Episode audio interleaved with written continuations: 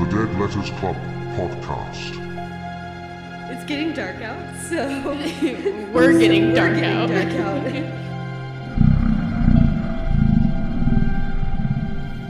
Rebels. It's like a podcast, but in a crypt.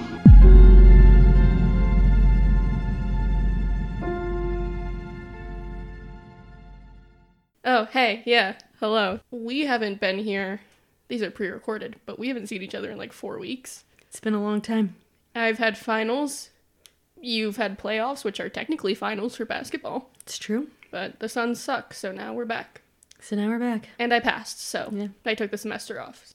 I did have a week after my semester where I felt like I didn't know what to do with myself. I was in a weird depression. I'm like, I have no. I feel that. It was so weird. I was I like looking forward to it, and then it happened, and I was like, effing. I kept telling people that uh basically unemployed last week. Oh my god, that was fucking hilarious. It's like I only worked two days. What is this? so both of our boyfriends are really big Suns fans, Yep.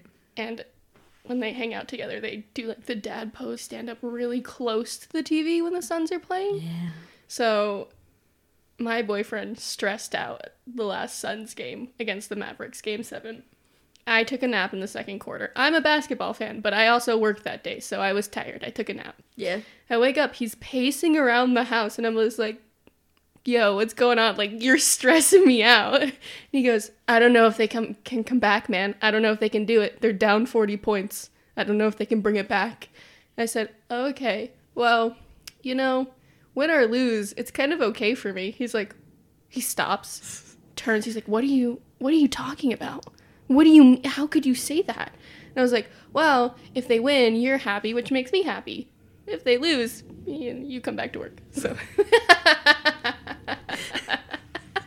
I was like, it's win-win for me either way. I'm like, I'm not losing in this situation. Yeah. I. Welcome back to the Dead Letters Club podcast. I'm That getting so good. It's only episode 8 and I'm already nailing it. Ten out of ten. God damn. Well, the crypt door is open. As you know, there are steps in and out. Mhm. And there's a little bit of fog. You have to watch your step. We are not liable for any injuries that you sustain while coming down the stairs. Nope. Grab your really creepy sacramental robes that you don't wash and open your books to chapter 31 because uh, we're going on a wild ride of just Matt and Rand for Yeah. the next probably an hour and a half to two hours, and I'm not excited. Yeah. It's gonna be. It's gonna be long, guys. Guess So, what? Matt welcome. still sucks. Yep. No one's surprised. So we're going 31 through 35. Yes. We're starting, obviously, naturally at 31. Yes. Um these chapters are just all very long. They all kind of follow the same like theme it kind of circles through over and over. I think 32 and 33 were the longest, or 33 and 34 were the longest for me. No, no, no, it was the middle two. The middle two fucking suck. Like Four Kings in Shadow and Dark Awaits. It was so unreal for me to get through those chapters. I felt like they were so long and they just like dragged for me. And then we get to like the, the, same thing. thirty fifth one. Yeah. Yeah. Which is where they finally make it to uh Caemlyn. Spoiler alert. I mean, you- it's called Caemlyn, so like I would assume they're there. Yeah. Um but they get there and then it's like that that chapter was so fast to me. Like yeah, like the last two were so short. yeah. I was like, It was wild. Anyway, the summary for chapter 31. Uh stuff happens, but not really.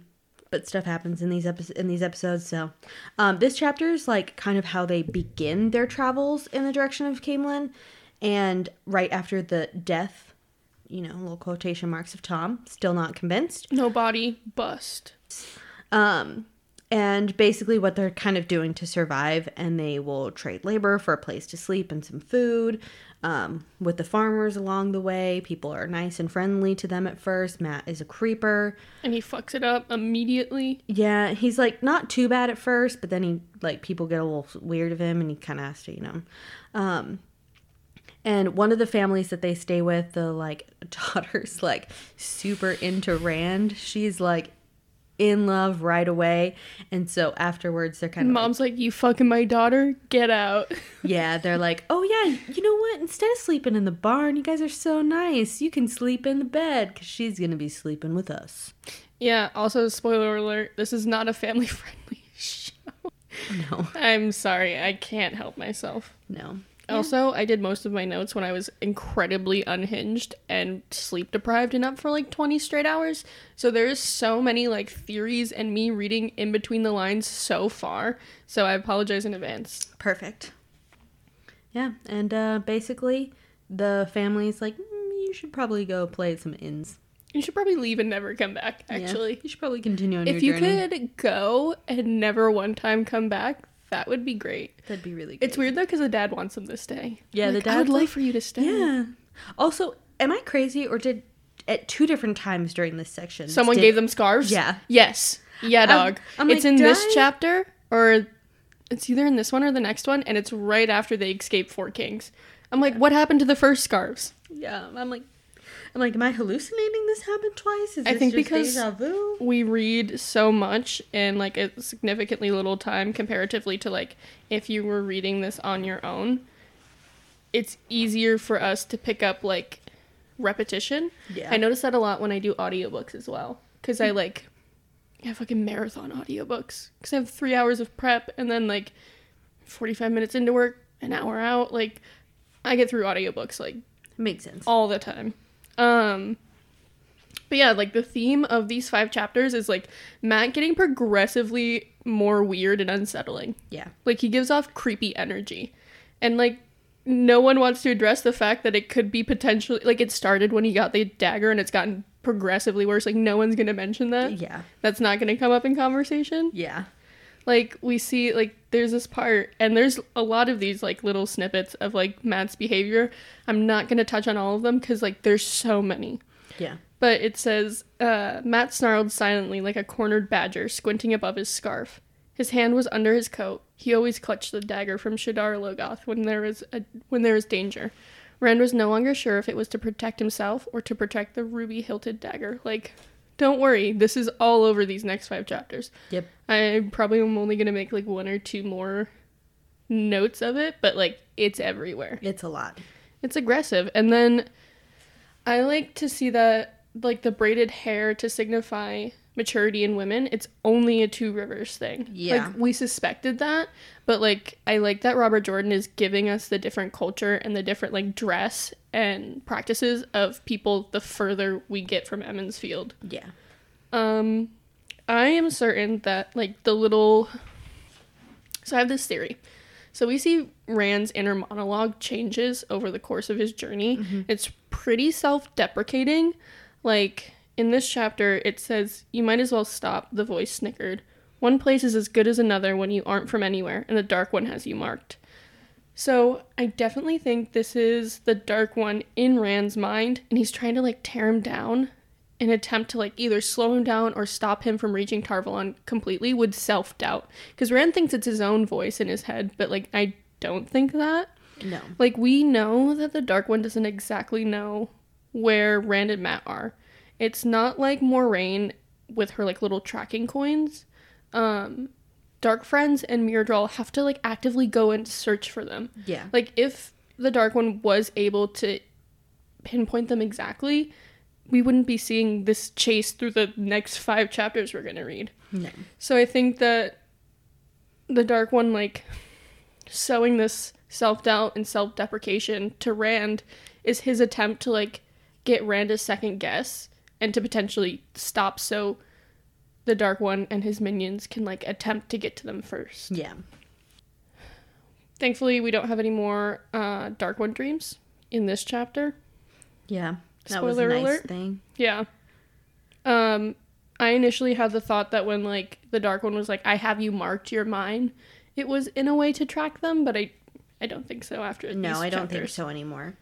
Um, Rand offers selling the dagger or at least the ruby from it, and Matt gets like super defensive about it. But then he actually oddly makes some sensible objections, which is weird to me because Matt doesn't have that energy ever.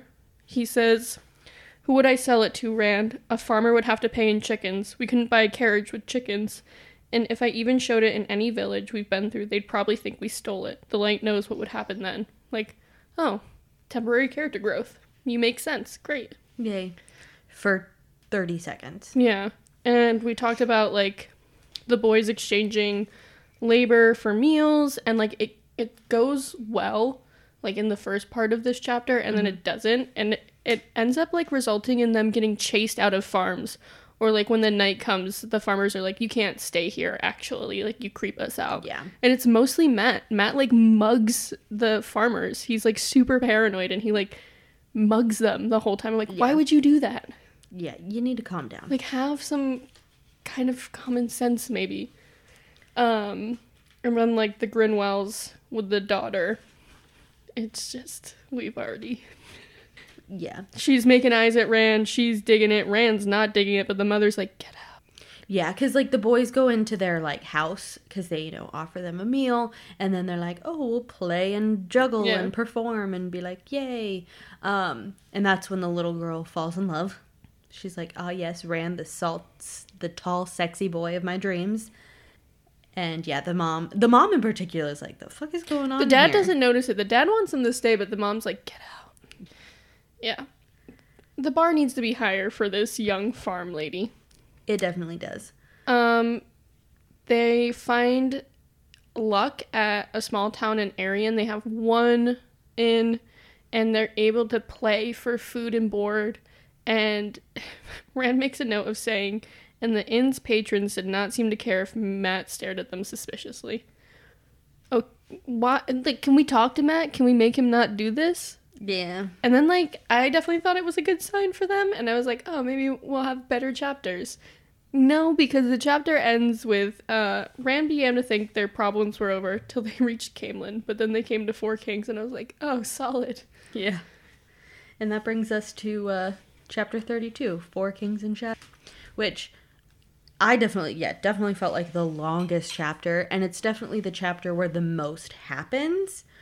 Um, because they arrive in the town, Four Kings, and they see, like, I picture in my head this, like, almost like Goldilocks, like this row of, like, inns, and they're like, this one's full, this one's full, this one's full. Just right as This they get the creepy one in the back. they get to the creepy one in the back. It's empty. There's no one performing there, and so they, you know, go in and they're like, "Ah, yes, um, we'll play." The innkeep is skinny, and the guy, the innkeep, uh, Hake, he agrees that they can, you know, play. They kind of argue about it a little bit garbage human. yeah, he's not the best. Um, and they kind of like you know negotiate some some stuff. Um, uh, he creepily watches them all day. Specifically, Rand's sword. He's like eyeing that thing. He knows it's worth some money and he wants it. Um, and then a gentleman arrives. This man is dressed in some fresh to death clothes, and he spots the sexy boys and he decides to stay. And he watches them incredibly intently. Uh, it becomes quite clear that Hake is planning to rob the boys. Um, they had a moment to slip away outside, and they uh, stupidly did not. Uh, later in the evening, after they're done performing, um, they're brought to their room. It's not really a room; it's just like a It's like a closet. closet. And there's no way out of this room. Like the windows are boarded over. There's one door. Like this man knows what he's doing. Um, and when they go to sleep, they realize he's going to take all their belongings and rob them. Especially he's got these two like giant goons. Uh, and then suddenly the creepy friend goad who is the well dressed man, arrives and says he wants to be besties with the boys. Uh, and that he took care of Hake and his men, and they won't know.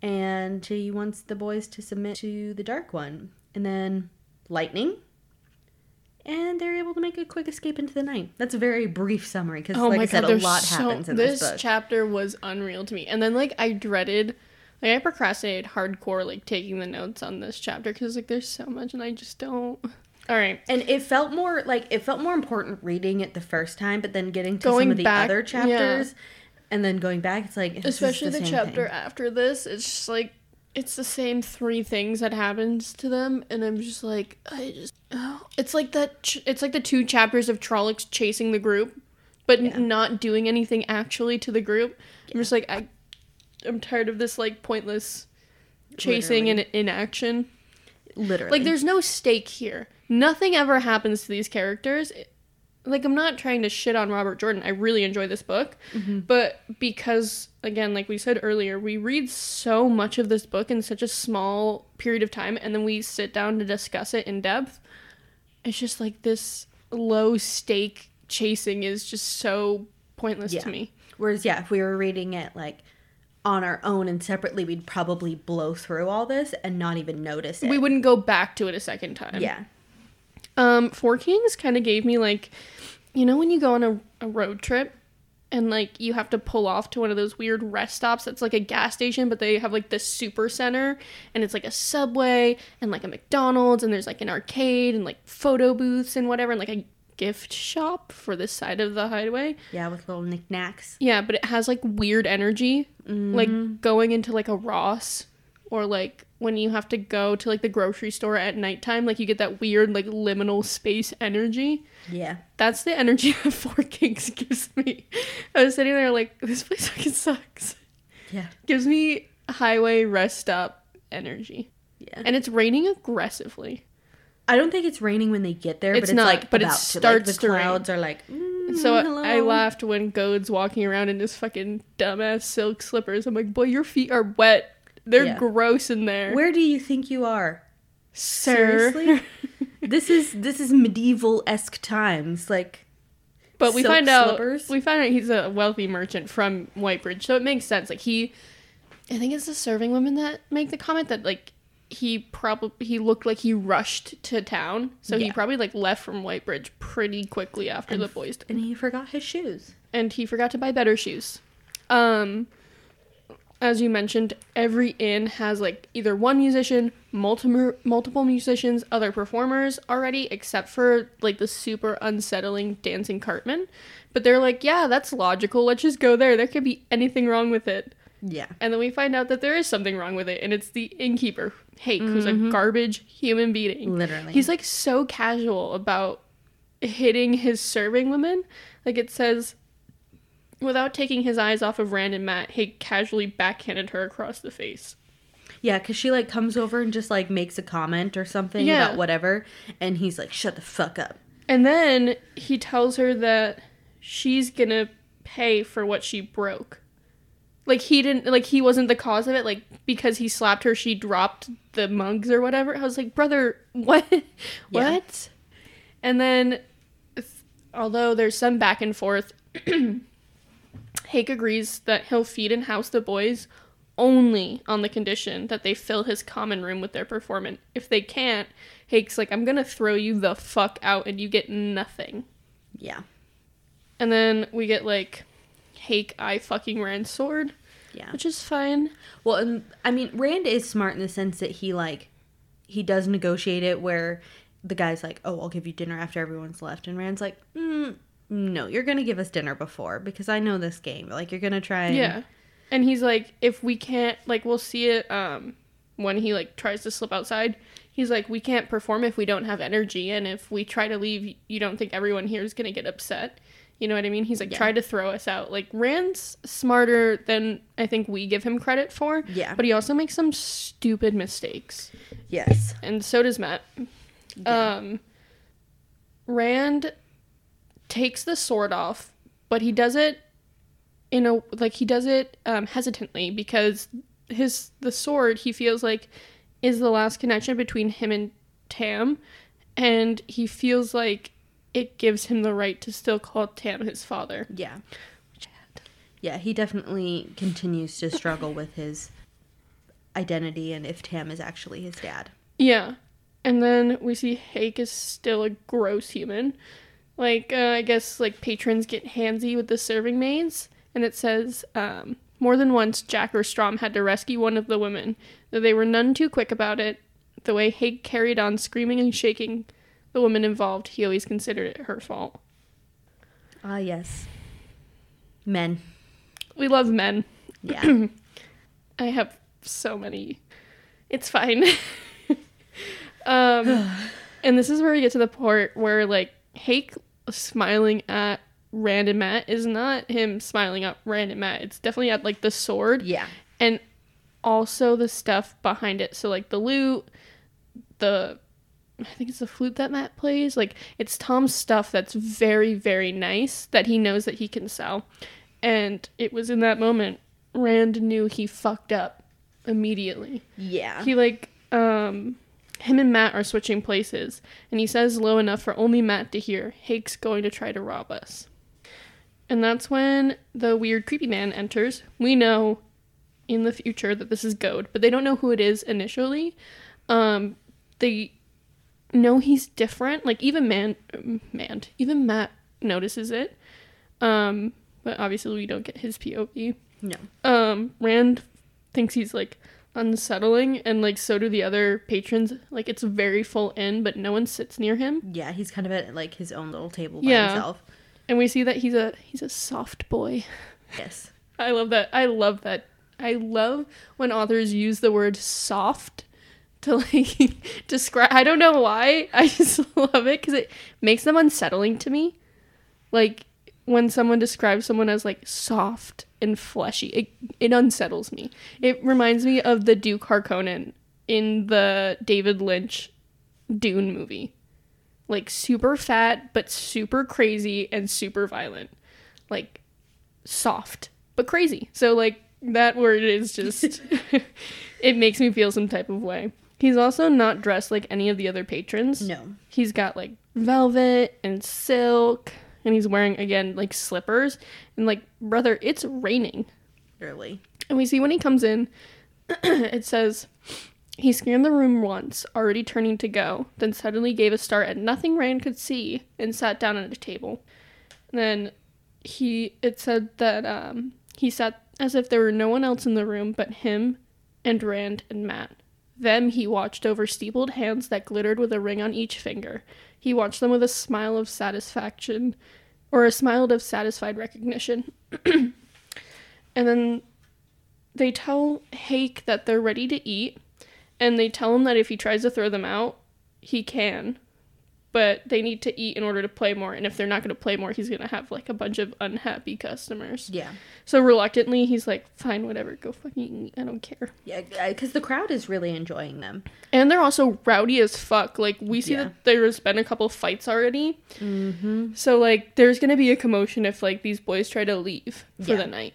Um we see that Rand like wants to go, but Matt doesn't want to go. He's like, let's just eat first. Like, let's just stay. It's gonna be fine. And that's like Matt's reoccurring theme. Like they're in a bad situation, and Matt's always like, "But let's just stay. Like, do you really want to sleep outside again?" Yeah, his own like laziness and stomach and like all that really comes to bite them in the ass because Like every time. yeah, it's yeah. I would have been like, oh yeah, serve me up a plate and then just take the plate and leave. The back door was. We'll see it coming up, but the back door was like unattended. They could have left immediately. they could have left. which they should have done.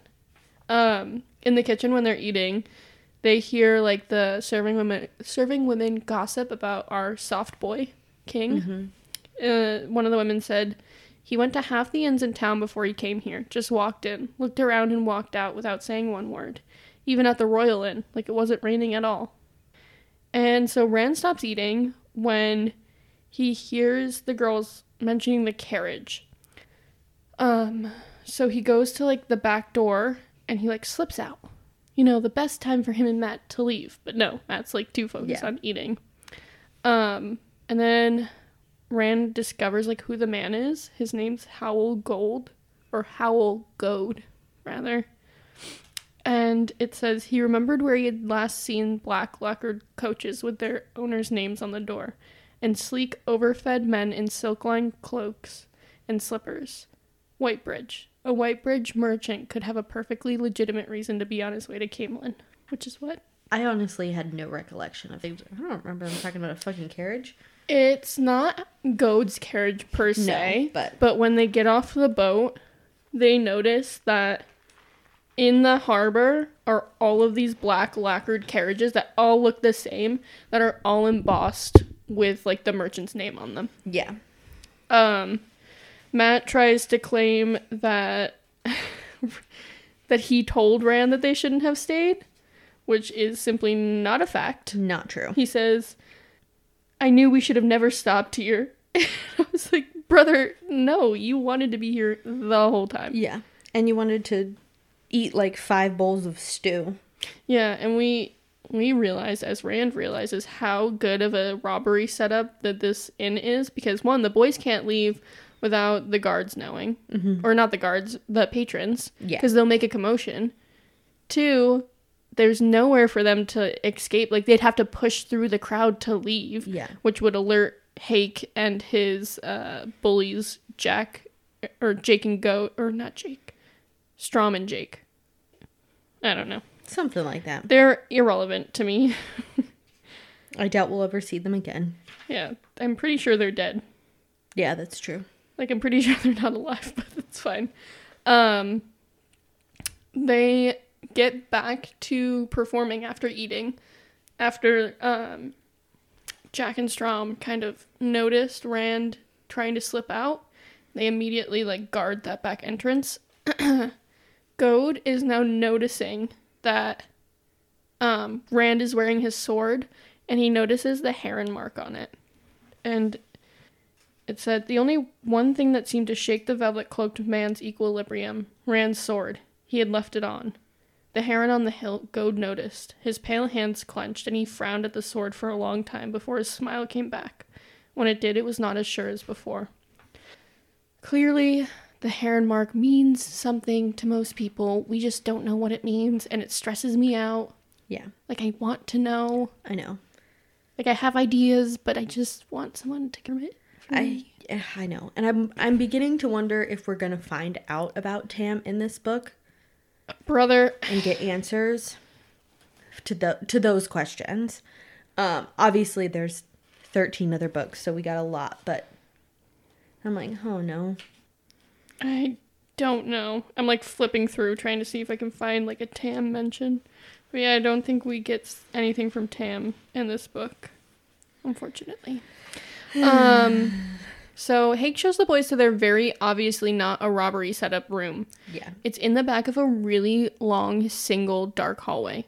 There's no light, there's just a lamp that Hake carries. And Jack and Strom are like super confused when Hake's like, okay, let's leave them for the night. And they leave them the lamp because they, they thought that the plan was still to jump them Yeah. when they got to their room. Um, Rand's sure that Hake will wait until they're unarmed and asleep to rob them because Rand's still wearing his sword. Yeah. Um, so they're attempting their escape attempt. There's so much I'm skipping because I'm so over this chapter. Sorry for anyone who enjoys this chapter and the characters of Matt and Rand. Um, so they notice that there's a window in the room and that it can be opened. It's just gonna take them a minute to open it. So they finally open it, and then there's just bars from the outside. Very Shawshank Redemption energy. so they find a crowbar. I think Matt finds it, and they time their like crowbar like lift with the thunder, so it's like masked Yeah. but they're only able to heave the frame open like a quarter of an inch, like not enough to do anything. So then we hear um like steps outside and like wood creaking and like the door trying to open. Like I'm pretty sure Rand uh wedged something under the handle. He did, yeah. And they think it's Goat and they're like, Go away, we're sleeping. And the, the man says, I fear you mistake me. The voice was so sleek and full of itself that it named its owner.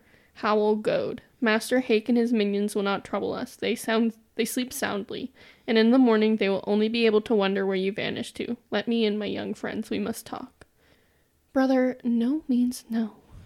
No means no. But he keeps talking to them through the door. He said he's trying to get them to like submit to him. He says, The great Lord of the Dark has marked you for his own. It was written that when he awakes, the new Dreadlords will be there to praise him. You must be two of them.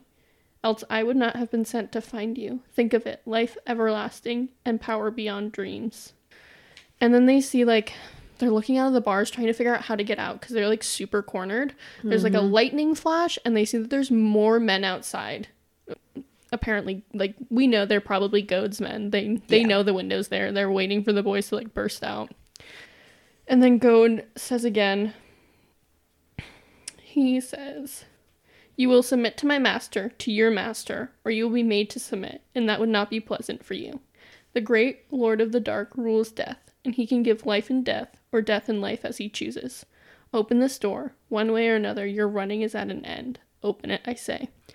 And so they don't, and like, they're stressing. Like, Matt is like, Matt's like a someone who's like rolling too hard at a festival. He's like licking his lips, he's like darting his eyes, he's like, he's like tweaking out, man. Oh, he is. and he's like, we could say yes and get away later. Blood and ashes ran. There's no way out. And we're like, Matt, chill the fuck out. Settle down, brother. Yeah, calm and at least try and think things through. Let's not accept the Dark One's proposal. Maybe.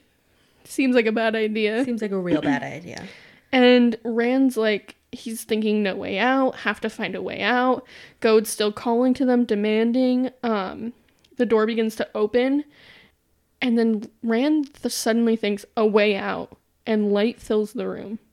Flooding vision, the air roared and burned. Rand felt himself picked up and dashed against the wall. He slid down in a heap, ears ringing, and every hair on his body to stand at end.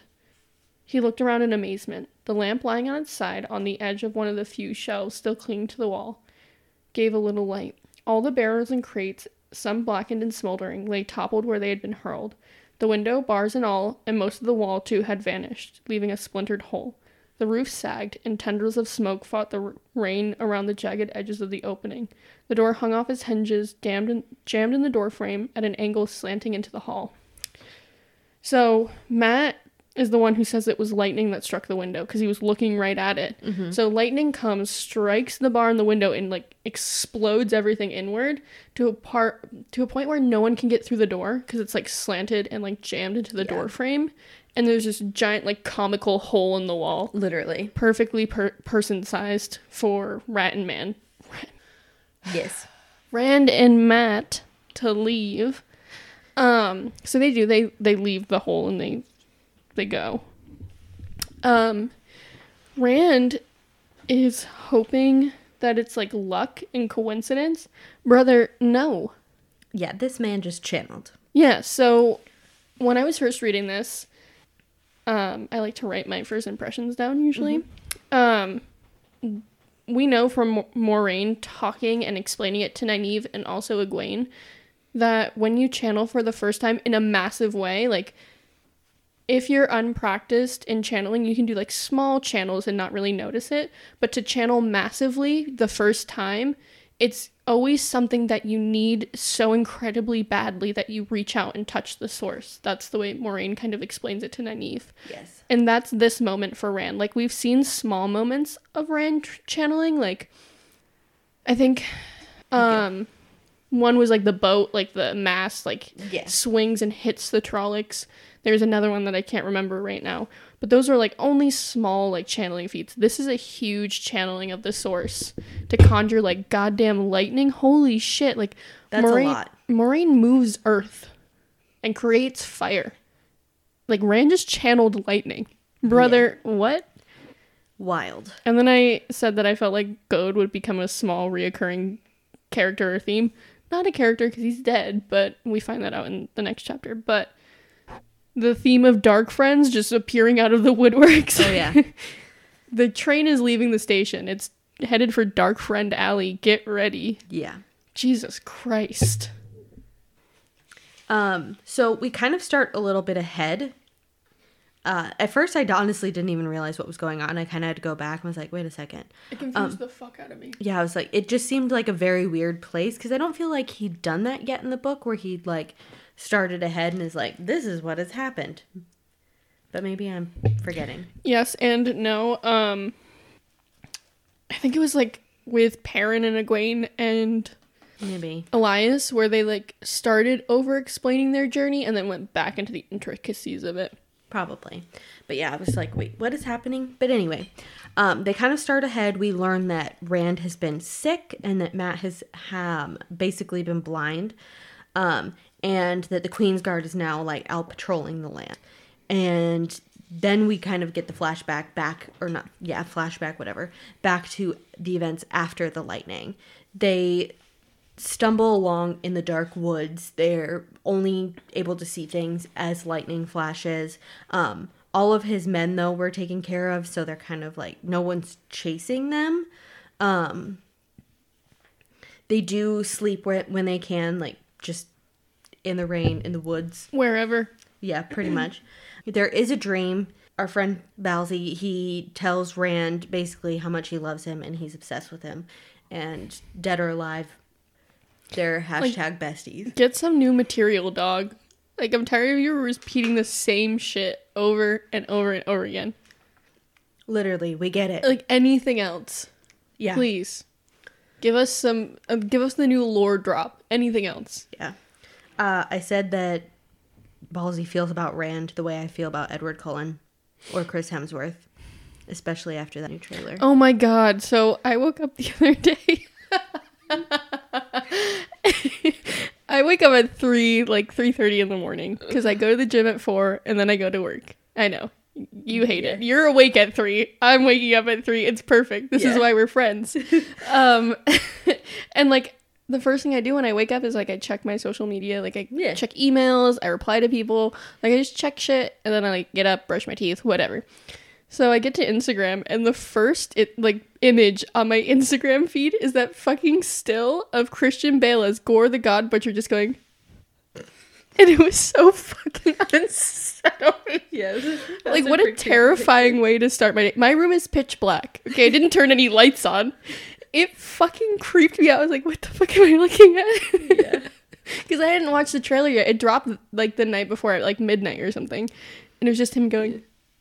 And I was like, please never again show me that image. Yeah. I was terrified. the first time because it was it premiered during the Celtics game uh, at halftime, and so I, I had my a migraine, but I called to watch it, and yeah, the first time show I was like, ooh, that's a that's Ooh. a face, but uh, Chris Hemsworth's body in that. I'm pretty sure his his ass is gonna be uncensored Oh. in the movie. Oh hell's yes. They're like, if it's not, I want a refund. yeah. I okay, so I'm a big comic book fan. You're a big superhero movie fan. Um, I'm so excited that they're doing Gorr the God Butcher, and like I know a little bit of fans, like comic book fans especially, are like so over his design because you know he like has a nose. But Christian Bale has such like that angular face, especially when he's on the thinner side, that like it gives him like that creepy, like ghoulish appearance that I think if you took his nose away, it would look kind of comical. Well, I, yeah, I think that honestly, I'm sure they probably tested it. Yeah. So like, So I'm happy with it. yeah. Anyway, not, tangent I'm not at fault over. with it. Just had to share that story. I was like, oh, what the shit is that? Yes. So anyway, after a rough night and Matt is like at this point he's still really blind. Um they also got a few rides along the way, but they decide to stay at an inn. It's still raining. They're like soaked to the bone. They probably would not survive another night. Um the inn is super expensive, but they spend most of their money on a room and food, and then at breakfast they spend. Some, mm, my goodness, I'm like choking. Um, If you could stop choking, that would be great. It's a crypt. What else am I supposed to? Suffocation is one of the hazards. Please don't sue us. Thank you so much. Yeah. Um, but so at breakfast, they're just like, you know, casually eating their food. And then this man, like, basically just waltzes in and practically declares himself a dark friend. Like, oh my god, what an idiot. literally. Like, there's only one other man around. and he's just like, what the fuck? Yeah, but, like, literally, he's Sir? just like, hey, everybody, it's me, the dark friend. Like, But gives them a, a like I'm pretty sure he gives them like a fake name. yeah. But then screams about the dark one in the middle of this inn. In the middle of the morning. I'm like, brother, he had no chill. you're quite Um, possibly the worst dark friend I've ever met in my entire life. literally. And uh Rand punches him and then they make an escape because at that point like the other man in the inn is kind of like a friend what the hell is going on like Yeah. Not sure exactly what happens to this man. Uh, I think it mentions it later, but never. Um, and they get a few more rides throughout the day. They arrive in another town with another inn. Uh, they offer to perform at the inn, and the guy's like, "Mm, all right. And then Rand is suddenly ill, Yeah. just like we learned that would happen after a major channel. Um, Matt convinces the innkeep that, like, unless he lets them, like, stay in the stable, that he'll, you know. He's basically going to parade Rand through the common room. through the common room yeah. And so he lets them stay in the stables and matt kind of like attempts to care for rand. Rand is really kind of losing he's like, it. in and out. yeah he's like hallucinating. He's hot. He's cold. Like he's all over the place. And um and then upon waking up there is another dark friend. Another one this girl approaches and she's like oh, i'm here to check on my horse oh let me see if you're okay i'll help you and then you know which is a- suspect. literally has a magic dagger and it ends up in the wood and it like starts to smoke and the wood is like Why would we throw that away? Why would we not keep that? yeah uh, and so after you know some conversation and a struggle they lock the girl up and flee yeah and they just ditch the weapon i'm like yeah you, you think you'd want to use that i mean you're literally being chased by dark friends don't you think you'd want to you know Yeah, like as stab an, them with it as an avid D&D player and like RPG player, take and loot everything. Take everything. Why are you hmm. leaving that behind? That is a great item. Yeah. Take that. Go back and get it. You know what? Turn around. Go back and get it. yeah if i cannot loot in a game i'm always a little suspect i'm like what do you mean to get into the details of this chapter after our tangents. um, so Matt asks Rand in the future before the flashback if he's feeling any better.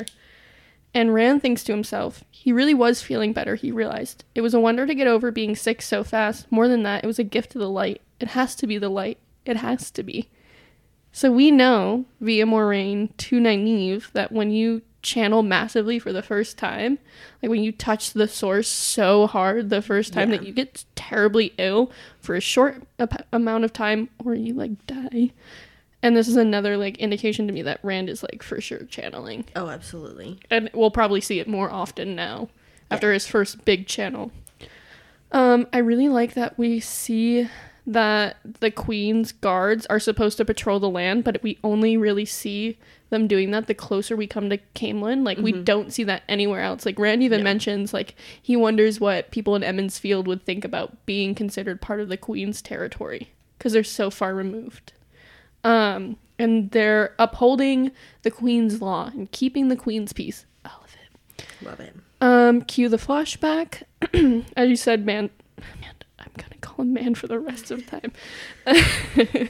Matt was temporarily blinded for staring directly into a lightning strike because he's a fucking idiot. He's like, that's so dumb. yeah Um, we get another um ballsy dream theme. Where is it? I didn't flip my pages because I'm an idiot. Okay, so it starts off with Rand like walking towards the dancing cartman, which is the inn where like Gode and uh Hake are the two garbage humans. yeah Um, Gode is there, but he's basically a well done burger of a man. Like, did not flip him over. He is t- roasted.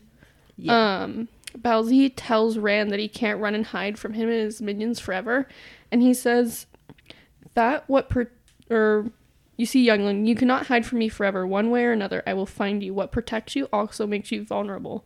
One time you hide, the next you light a signal fire. So, I believe that Ballsy can kind of like spidey sense when channeling is happening because we know uh, Moiraine mentioned briefly that Myrddraal can track channeling, like the use of magic. So I think Ballsy can kind of do something similar, and like Rand channeling so much, so intensely in the moment in the Four Kings, like was like a tracking beacon right Yeah. there. I'm especially guessing too, since like Rand is obviously a man, um, and the male part of the true source is so tainted By the dark by one. the dark one that like he can probably sense, especially when that part of the true source Exactly. is being touched. and knowing that he's looking for a man like i'm assuming we all realize now that the dragon reborn is a man Yeah. i know in the first two episodes of the show i'm not going to watch that the rest of it i've only watched the first two episodes until i'm done with this book but they don't necessarily say that, and they kind of lead you to believe that it could be a man or a woman. But the book makes it pretty clear that it's a man. Yeah, absolutely. Um, we see again that Ballsy's like, it doesn't matter if you're alive or dead because the grave belongs to me. Um, no, it doesn't. It belongs to me. Thank you. Thank you. It belongs to the Bone Baron and the Bone Baron alone. Why don't you step the fuck back, So don't you Sir. chill out, sir. sir? This is this is our crypt. yeah, fuck off. Um, and the last thing Bowsy kind of says to Rand is uh, is something that we hear him say before. You are mine, youngling, alive or dead. The eye of the world will never serve you. I mark you as mine. And then he casts Fireball right at Rand's eyes. Super classic. Yep. So it's just he's repeating the same stuff and he repeats the same line again later on. The same, like, I mark you mine. Okay, we get it. We understand. Literally. Um, when Rand wakes up, his face feels like tender and like sunburnt. Um, and then we see like there's a massive amount of travelers going to Caemlyn, and like locals are more hesitant and unwilling to help strangers. Yeah. Like, unlike the first leg of their journey where they were able to work for food and shelter, they're only able to get like minimal help. And like you mentioned, the one guy gives them scarves. And he's like, I wish I could help you more, but it's hard times. Yeah. And even like them getting rides is happening like less frequently. Like the day before they were getting like a ton of rides Yeah. and now people are kind of like, mm.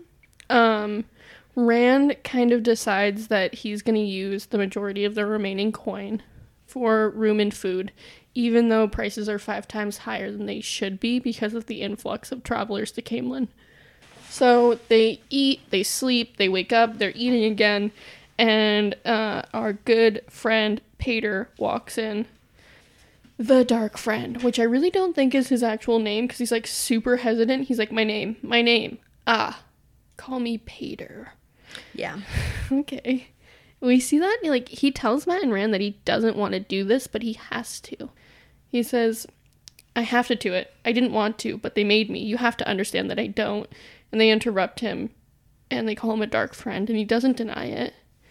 And they're like, Leave us alone. We don't want anything that you're gonna like tell us. And Peter's like he goes for like a different um tactic than the than Gode and then the girl that we see at the end of this chapter Yeah. where he's kind of like there's no one here but me like I'm not trying to trap you I don't want to hurt you like you just have to listen to me Yeah. so they get up and they leave and he like puts his arm he puts his hand on Rand's shoulder and Rand like whirls around and like knocks him out. Like mm-hmm. he catches Rand's smoke immediately. He's and Rand's like, I said leave us alone. And so like Paitr is like on the ground, he's like bloody, and he yells, You won't get away. No matter how strong you are, the great lord of the dark is stronger. The shadow will swallow you. He just yells that in the middle of the inn, in the town that he lives in. And the innkeeper overhears him. And he's like staring wide eyed. He's like, what? He's like, The fuck did you just say? Don't worry though. Dark Friend train has barely left the station, so it's gonna be a wild ride from here on out. Yeah. Um, Rand comes to the, the same conclusion that I came to earlier in this reading when Matt starts bugging out. He says, If Ba'alzamon knew where we were, do you think he'd have left it to that fellow? There have been another Gode, or 20 or 30 bully boys, my favorite word in this chapter. They're still hunting, but they won't know until Paitr tells them, and maybe he really is alone. And then we see that there's like rumors spreading, like one person says a, fam- a farmer told them a crazy old man at the inn was claiming there were dark friends in the village, and then we see it like evolves to 20 dark friends have been gathering. Yeah. And they're like twisted and weird and dirty. And so we fast forward to like the Queen's man, and they kind of like Rand half heartedly goes into his spiel about performing for food and lodging. The innkeeper actually like is pretty agreeable to it. Yeah. He's like, I don't have a lot, but I can offer you what I have. And then Rand gets super quick. Or super quick. He's super fast. He's super fast. No, Rand gets super sick super quickly. It says the queasiness in his stomach grew thicker. He dropped on a low stool, holding his head in his hands. The kitchen felt cold. He shivered.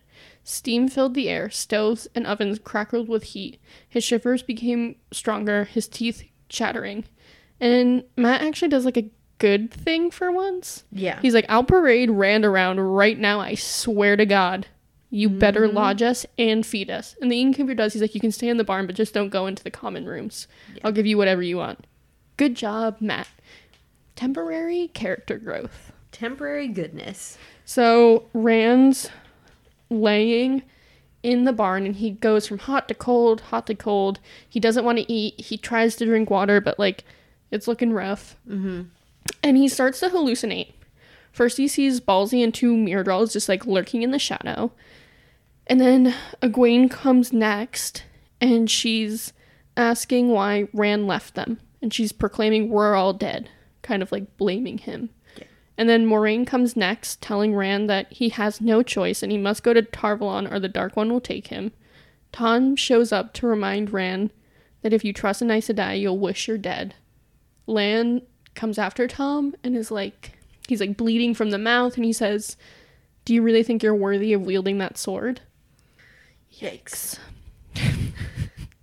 And then Perrin comes asking for help, and then it's like a rotating cycle of like Emond's fielders. We know because of the breaking of the world, the Dark One tainted the male side of the One power to kind of cripple the next dragon that will be reborn, because we know that time is a circle. Yes. Um, that any man who channels, they ultimately go mad and self destruct, like quite literally. And I think this is our first indication that Rand is slowly losing his mind. Like I know he's sick and that's fine, but like he's hallucinating, like like actually hallucinating Yeah. people. Um, and then we get the pretty rich young lady dark friend that has no name because she's not that important. No. She comes in and says that she's going to check on her horse. And then she's like, "Oh my god, you're sick? What? Let me check on you." Let me help you. And so she's like leaning down to check on Rand. And then her hand like goes from under her cloak and like something glitters and she runs across like she lunges across Rand towards Matt and like she goes to like stab him. But she misses cuz like Matt ducks. And it says Matt lay half on his back, one hand gripping her wrist just above the dagger she had driven into the wall where his chest had been.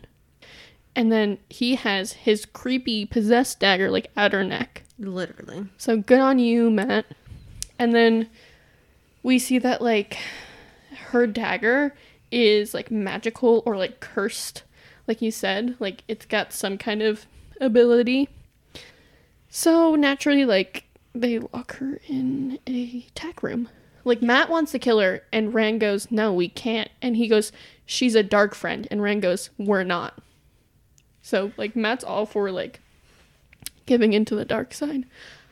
All right, I also have another theory. I didn't write it down because it's super tinfoily. Okay. I feel like we're getting so much of like Matt's ready to give in, Matt's on the edge.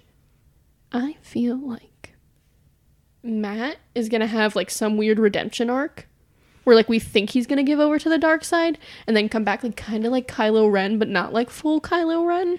See, I was thinking the same thing because they're pushing the narrative so far That Matt's like, creepy and that- unsettling and yeah, ready to go. creepy and crazy, and he's gonna be like so quick to so like quick give in. that I think it's gonna be the opposite, and that And- maybe Rand gives. Yeah. in. Like I I think it's in this next chapter, but there's a part in the next chapter where Rand said something about like he's definitely not the hero anymore.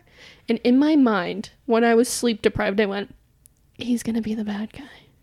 Rand's gonna be the bad guy. Just like in Twilight, the bad guy. Yeah. Boom. That But I think like Rand is definitely I feel I feel like Rand is definitely gonna have like not necessarily like consciously evil actions, but he's going to do things that impede the side of good in this story. Absolutely. Um anyway, back to the dark friend that they lock in the tack room. She lets them know that there has been like confusion about what happened in the Four Kings with Gode, mm-hmm. and that no one knows what happened in Market Sheran, which is the town with Paitr, and what idiot started the panic there. So like this is not a cohesive like communication network. They No. they're not really certain. Like I think the dark one can only give them like messages in their dreams and like instructions, but he, they can't communicate back with him. Yeah. And she tries to pursue them, and they're like, nah. They toss the fucking dagger away in some water. It hurts my heart. And then we get Master Kinch again from the beginning of the chapter picking up Rand and Matt. And they're. That's where we are. Now we're on chapter 34. Last village. The last of my patience. Seriously. uh, more traveling boys.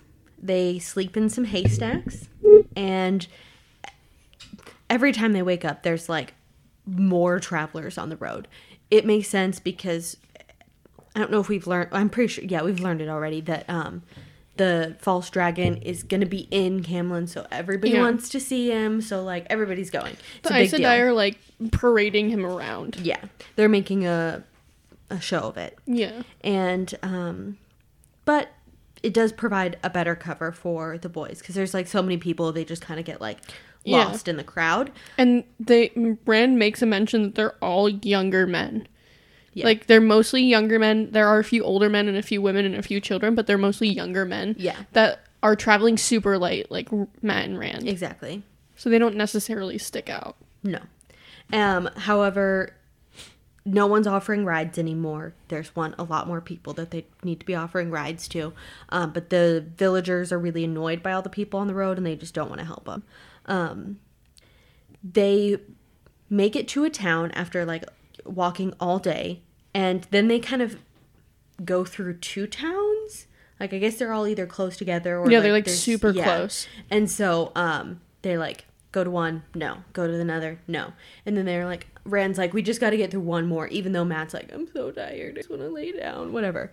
Um and they stumble upon a conversation between a fade and a dark friend um immediately when seeing the conversation rand's like real weirded something's out not something's good. off Yeah. but then he notices like his uh, cloak isn't moving in the wind and he's like oh Yep. that's what it is um And the innkeeper, it's the innkeeper at that town. I think that town only has one inn, and it's the innkeeper that's the dark friend. Yes. Which is why they're like scoping things out. And so they're like, well, we can't fucking stay. And right near that conversation, there was a man.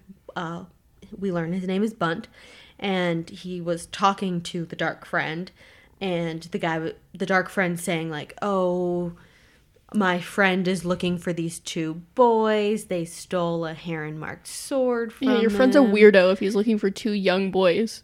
Go get help. Yeah. Um, and Bunt kind of was like, "Eh, Not buying it. I don't, yeah, I'm not convinced. And so, of course, it, it would be a little weird if, like, you're like, hey, there's two kind of weird boys around here with a sword, and you're like, hmm, okay. I'll keep and my then, eye out. And then two boys come up and are like, hey, can you ride? Yeah, can we have a ride? No, I don't have a sword on me. This is not a sword. I don't know what you're talking about. This is not a sword. it's just a, a very long stick that's sharp. It's a very long stick that's also in a sheath, also attached to my side. It's Yeah. not weird. It's only weird if you make it weird. Exactly. um, and Bunt does agree to give the boys a ride. Uh, he's leaving at night, which is a little bit odd, but He also wants to go to Caemlyn to see Yes. Logain. yeah, he's like, might as well. Um, He's like, I don't think there'll be another one in my lifetime. He's like, let's go. pretty much. uh, there is he talks about the history of Caemlyn and the Aes Sedai that like is in the court there, and Rand kind of wonders if she might be able to help him, and then he dreams. Yeah. So we already talked about um, how I feel like Rand is definitely gonna not end up the hero in this story. No. Like I think that's, I think there's little pieces in the story that's indicating it right now. But he thinks to himself, um, it was not easy to pretend anymore that he was a hero in a story, even for a little while. And I feel like this is like tiny little foreshadowing that Rand is supposed to be the hero and he's not. Yeah, um like you said that they're like everyone's going to go see the dragon and i swear to god if we don't see logain and Caemlyn i'm quitting. I'm not reading this book anymore. Heard. Podcast you're is like over. shit fine. You're like skipping ahead. You're like um Maybe we should switch books. we see that the locals are asking the Queen's Guards to do something about the travelers, and the Queen Guard says, If one of them steals something or trespasses on your land, I'll haul him before a magistrate, but they break no Queen's law by walking on the Queen's highway. Like, fucking goddamn right. Um, like you said, it's the innkeeper whose name is Holdwin, and he's the dark friend talking to the Fade, and they're like discussing something that like Rand and Matt can't hear from where they're like Yeah. hidden behind a building. Um, but Bunt is there getting his cart ready to travel because he also wants to get to Caemlyn. And um the innkeeper Holdwin tells Bunt that he's looking for his friend is looking for a couple of thieves, young men. They stole a Heronmark sword from him. And he also says they've been stirring up trouble with the men who work for him telling wild stories and getting people upset. They're dark friends. Oh, and followers of Logain too. Like, brother. And like. Holdwin's not buying it. Like he's just he says um something to the effect of like one thing the guards could do to make sure the roads are safe would be to clap that friend of yours in irons. Sneaking around in the dark, afraid to let anyone get a good look at him. Can't tell me he's up to no good. Like he's like on it. He's like, fuck you, fuck your friend. I'm out. Uh, yeah, I'm I'm out of this bitch. And he um Holdwin like laughs him off and like he goes back into the inn and Bunt kind of offers Matt and Rand a ride because they tell him he they also want to see the game. Um, Bunt's super talkative. He's a Queen's man. He says that a couple times. He says he's a Queen's man, but he's not a fan of Queen Morgase's Aes Sedai ad- advisor, Elaida. But Rand's like, if I can't find Moiraine, then we'll go to Elaida to take them to Tar Valon Yeah. instead.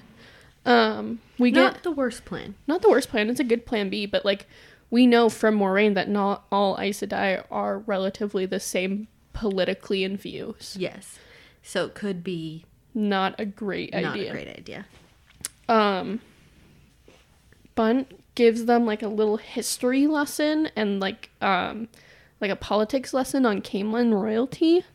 We see that like it's passed down from mother to daughter, like the queenship. It's not um patriarchal. It's women led.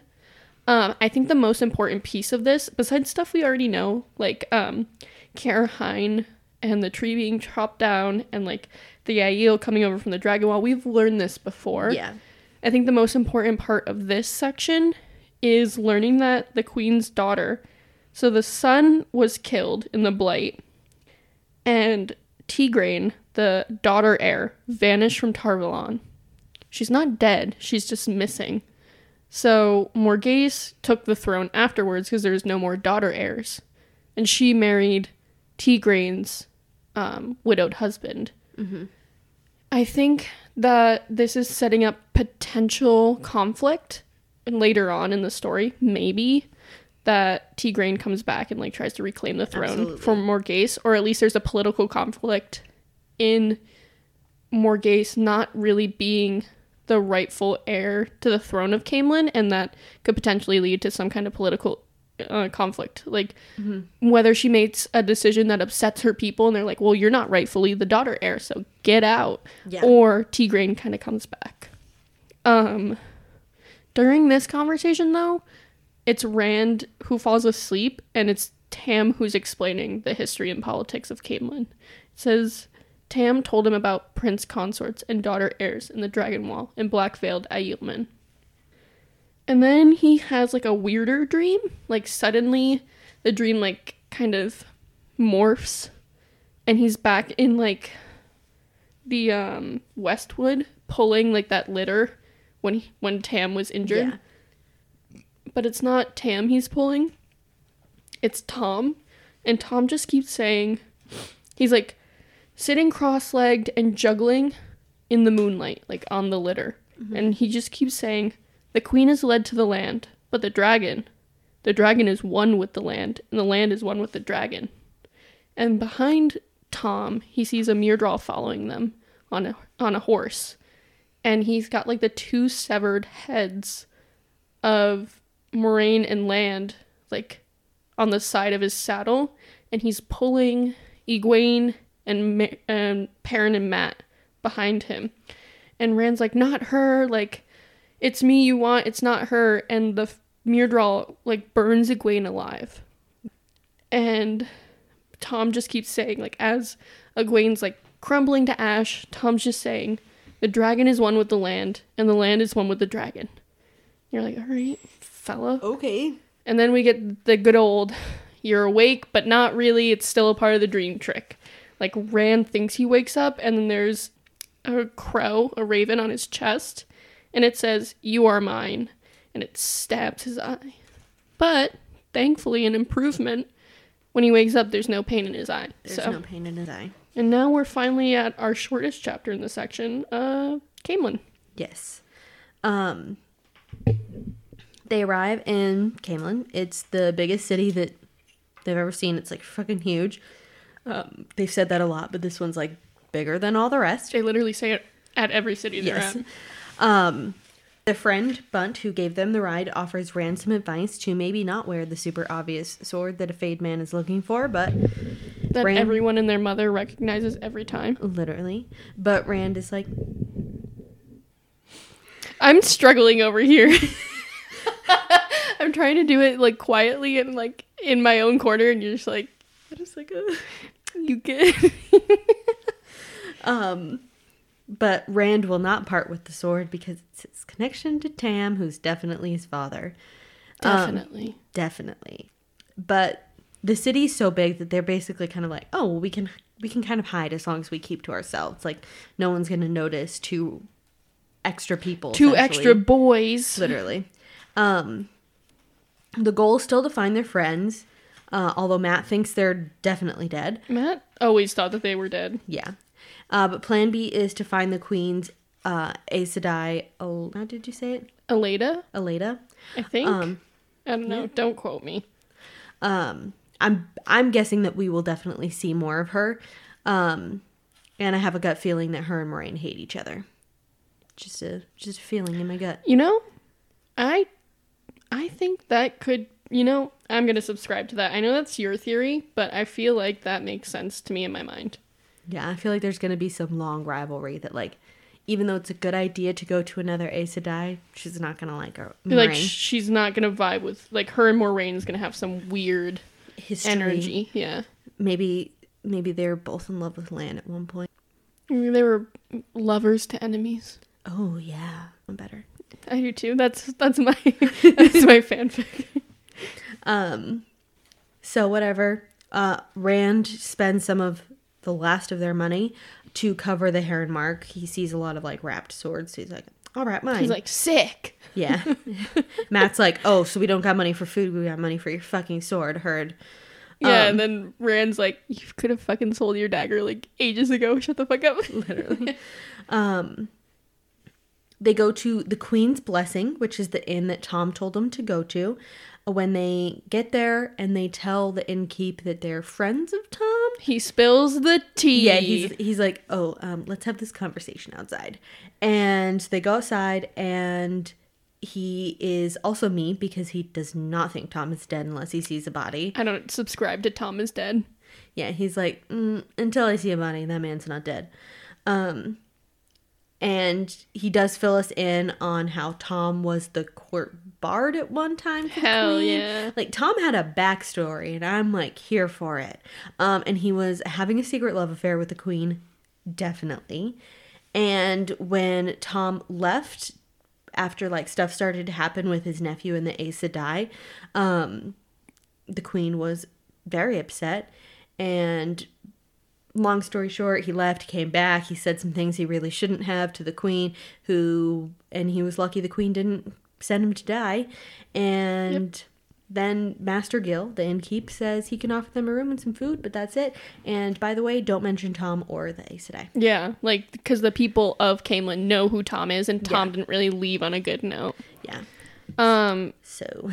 Rand sees Caemlyn as like um, in relation to the other cities that we've seen. So he says Baerlon could have vanished into it without being noticed, and Whitebridge swallowed up 20 times over with hardly a ripple.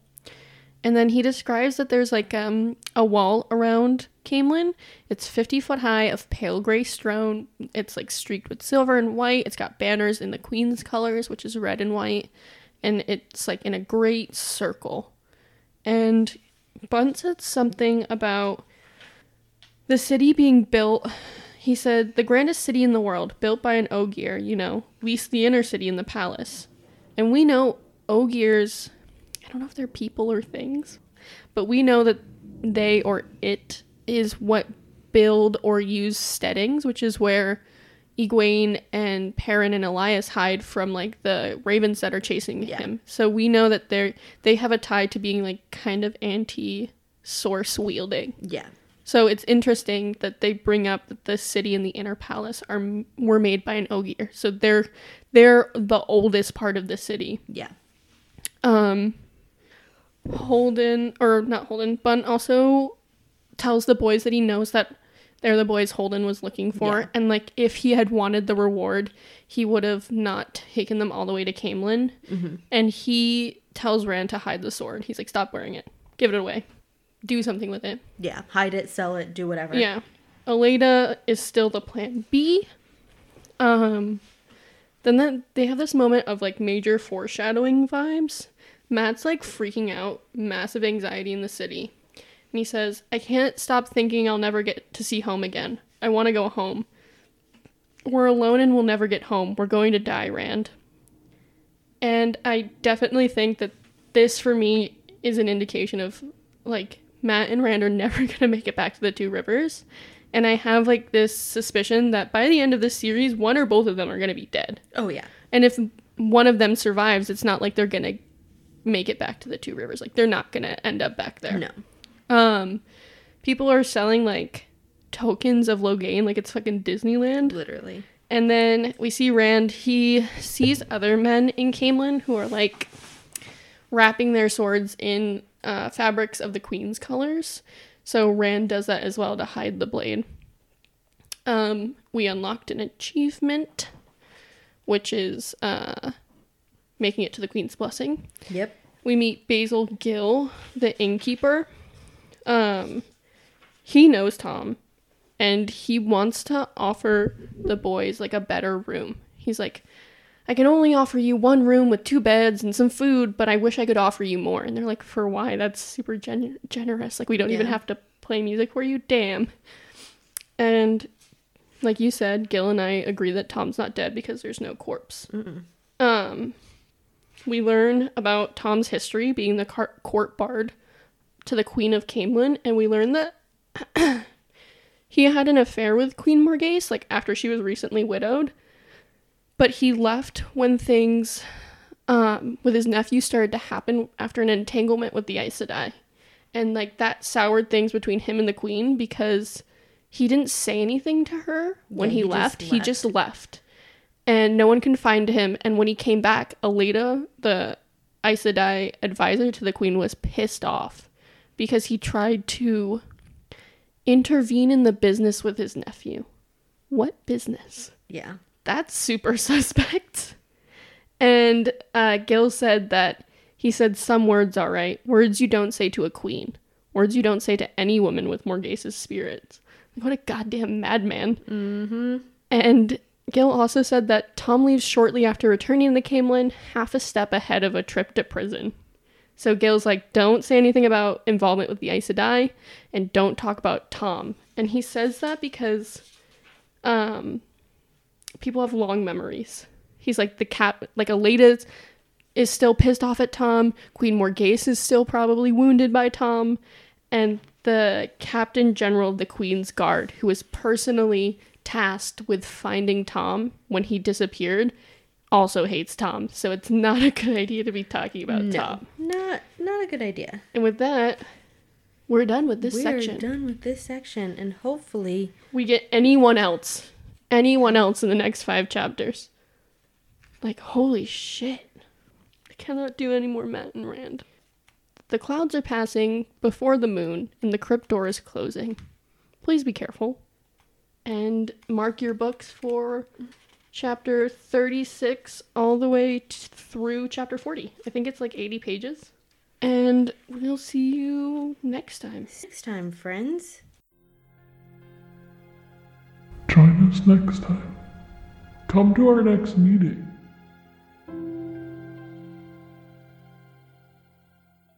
Um, thank you so much for listening to our podcast in a crypt, the Dead Letters Club. Special thank you to Cade Sauv, that's at C A E D S A U V, for making us sound better, and our theme song, which is perfect. It is perfect. Another special thank you to Art with Erica. That's art underscore with underscore Erica for all of your art commission needs. She does our art, which I love. That is very kind of her. And we're your enigmatic, ghoulish hosts. We are. You can find us on Instagram as well. And if you want to scream into the void, we do have an email for all complaints, inquiries, and questions. Thank you so much. Thanks. Goodbye. Goodbye.